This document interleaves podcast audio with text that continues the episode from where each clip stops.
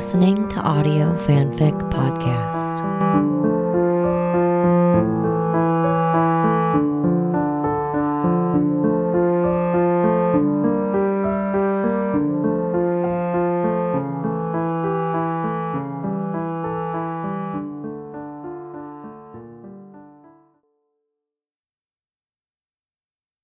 My Pride Was Just a Veil by What Becomes of You on AO3. It's a gradual thing, letting Elliot back into her life. There's nothing she'd love more than to dive off the deep end and submerge herself in the possibilities of what they could be. But it took her so long to recover from the hurt of when he left her before, and she's not entirely sure she won't wake up one morning and find that this has all been a delirious fever dream. That Elliot isn't really back, that he's as invisible to her as he'd been for the ten years leading up to his sudden reappearance. She can hide her intent beneath the surface. She has the son now, after all, and Noah's heart, pure and gentle as it is, is something she valiantly seeks to protect.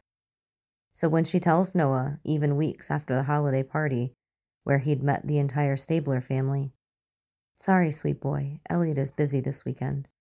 It's as much for her as it is for him. Even though Elliot isn't busy, as far as she knows. But she knows that look in her boy's eyes. It's the one that wants nothing more than to continue bonding over video games and other boy stuff with Eli. The one that wants to get to know the strange guy who brings small smiles to his mom's face. And she doesn't want him to get attached, because it's one thing for her to be attached, but another thing entirely for him to form his own attachment. She's known Elliot since the late 90s, it's been nearly a quarter century of his name in her phone, of knowing that somewhere out there there's a well built man with steel blue eyes and a powerful right hook that would do anything to defend her, even if she didn't ask for it. One who'd call her his partner and give her that little smile, like he has a secret that he's dying to tell her, but never quite does. Hey there, she texts him on her way out of the precinct one day. You free? They're working on this friendship thing. She's texted him more over the past several weeks than she thinks she's texted anyone, ever. There's something about seeing his name appear on her screen that makes the distance between them seem not so far. Not at all. Her detectives have taken note of the boss's new texting habits. Wisely, they haven't said two words to her about it only the furtive nod and knowing smile when she slips her hand into her pocket and smiles downward a moment later. No one smiles at their crotch like that. It takes a moment before the telltale dots appear, but she receives a reply. On way to morgue, they found him. She doesn't need to ask who the him is. Let me know, she replies, before shoving her phone in her pocket and taking the long way around to get to the parking garage. Olivia isn't a woman who seeks the solace of prayer, not like Elliot does, but she bows her head against the wind and finds herself muttering a simple request into the universe Bring him peace. It's all she's wanted for both of them, for so long, and it seems as though peace eludes their grasp more often than it doesn't. She's halfway home when his name reappears on her screen as an incoming call. As soon as she accepts the call on the speaker, she hears the rasp and the break of his voice. It was him, Liv. It's over. Oh, Elliot, she says, and she pulls over in a newly vacated parallel parking spot, and she rests her hands against the steering wheel. Are you okay? Do you need me to come get you? She mentally calculates how long it'd take to get to the morgue from where she is. She doesn't think it'd be far, really. She could be there in 20 minutes or so, if the traffic cooperates. Katie's on her way already, he says, his voice a hoarse rasp. He looks so bloated from his time swimming in the bay.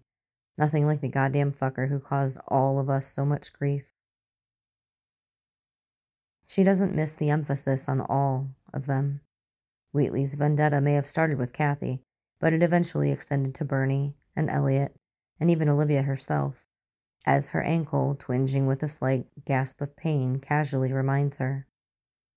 Enclosure is a myth, and nothing can take away the pain and anguish that Wheatley's caused, but there has to be a slight measure of relief to see his corpse laying there on the slab.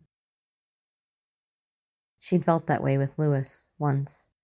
Their bogeymen are now slain. They've seen it with their own eyes, but the scars that have been inflicted still remain. He deserves it, she says. All of it. I hope he suffered. She doesn't like talking like this, but when it's Wheatley she's talking about, she's okay with it. She'd prefer that the justice he received was of the legal variety, but the cosmic, eternal justice that was delivered is fine by her too. There were glass shards in his knuckles, Elliot says with a rich, bitter laugh. He survived the initial fall, but the water was what got him. Tide took him away from the car. That's why they didn't find him when they found Angela. She rests her forehead against the cool steering wheel and lets out a sigh.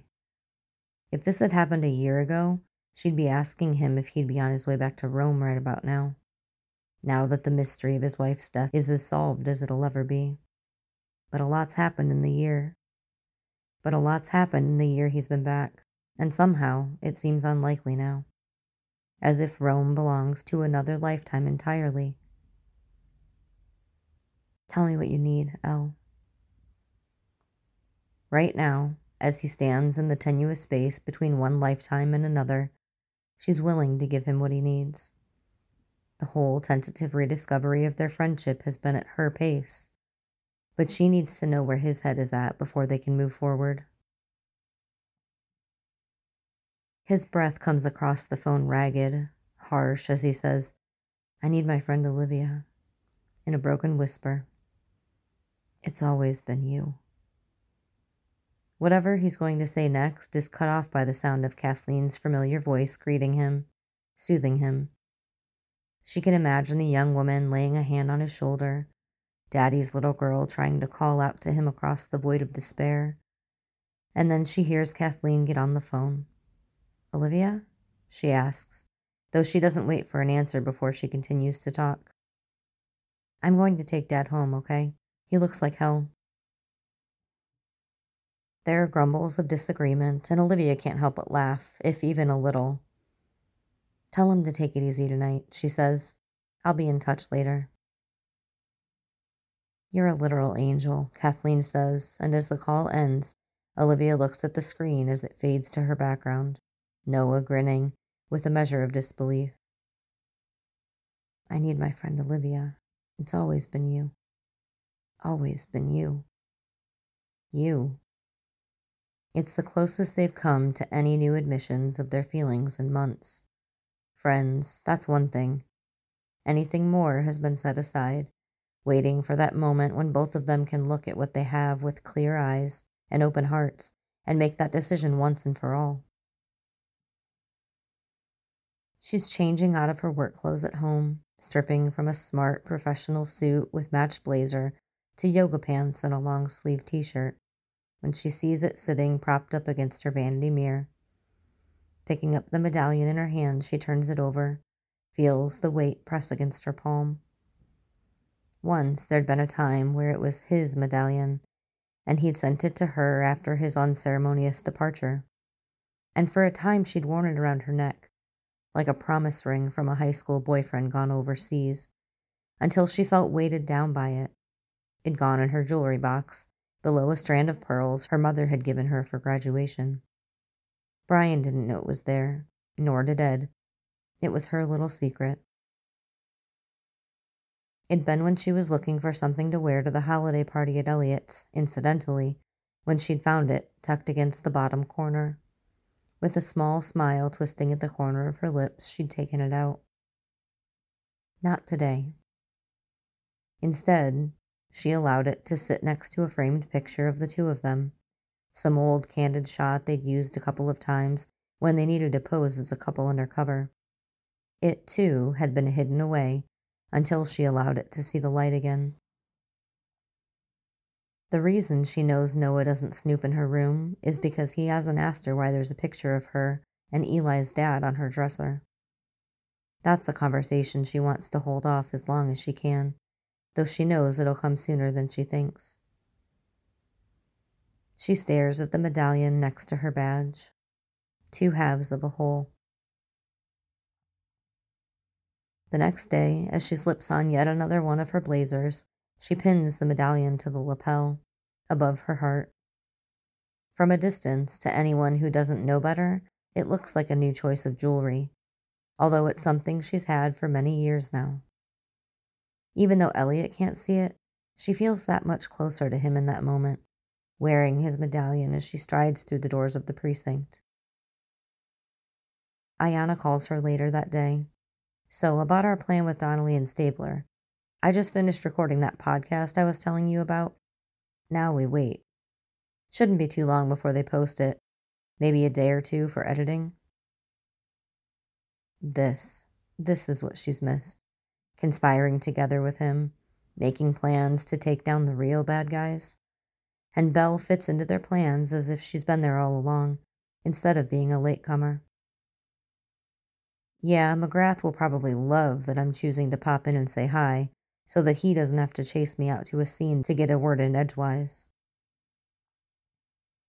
She knows her part in this isn't entirely necessary, but if she's there, it makes the whole thing that much more credible. Besides, if Elliot's about to go off half cocked into this newest endeavor of his, she's going to be right beside him. Partners for life and all that. On the day when she's awakened by a text message from Ayanna telling her to meet McGrath at 1 pp at 10, she smiles to herself. She's used to being a cog in the rumor machine mill with Elliot, though it's been a while.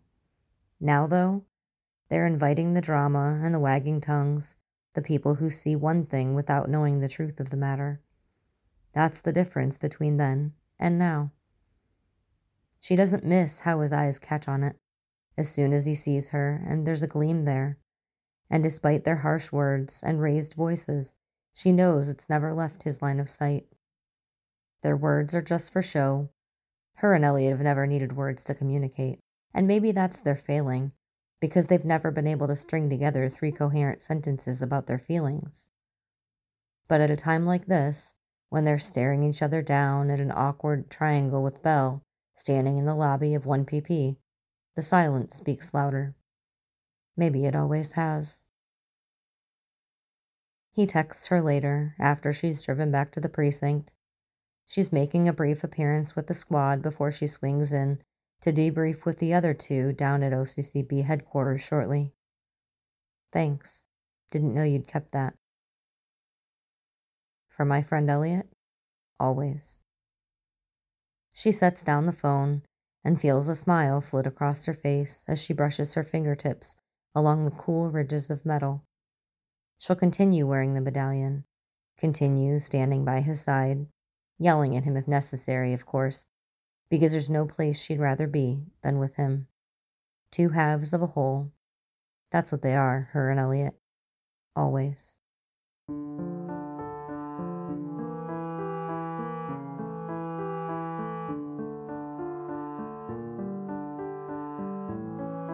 If you like this story, please follow the link to the writer's page and leave some love.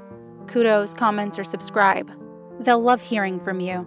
Then you can head over to our Patreon page and contribute to Audio Fanfic Podcast. As a member, you are granted early access to one new story per month. That's www.patreon.com slash audiofanficpod. Thank you for listening, and remember, the stories are out there.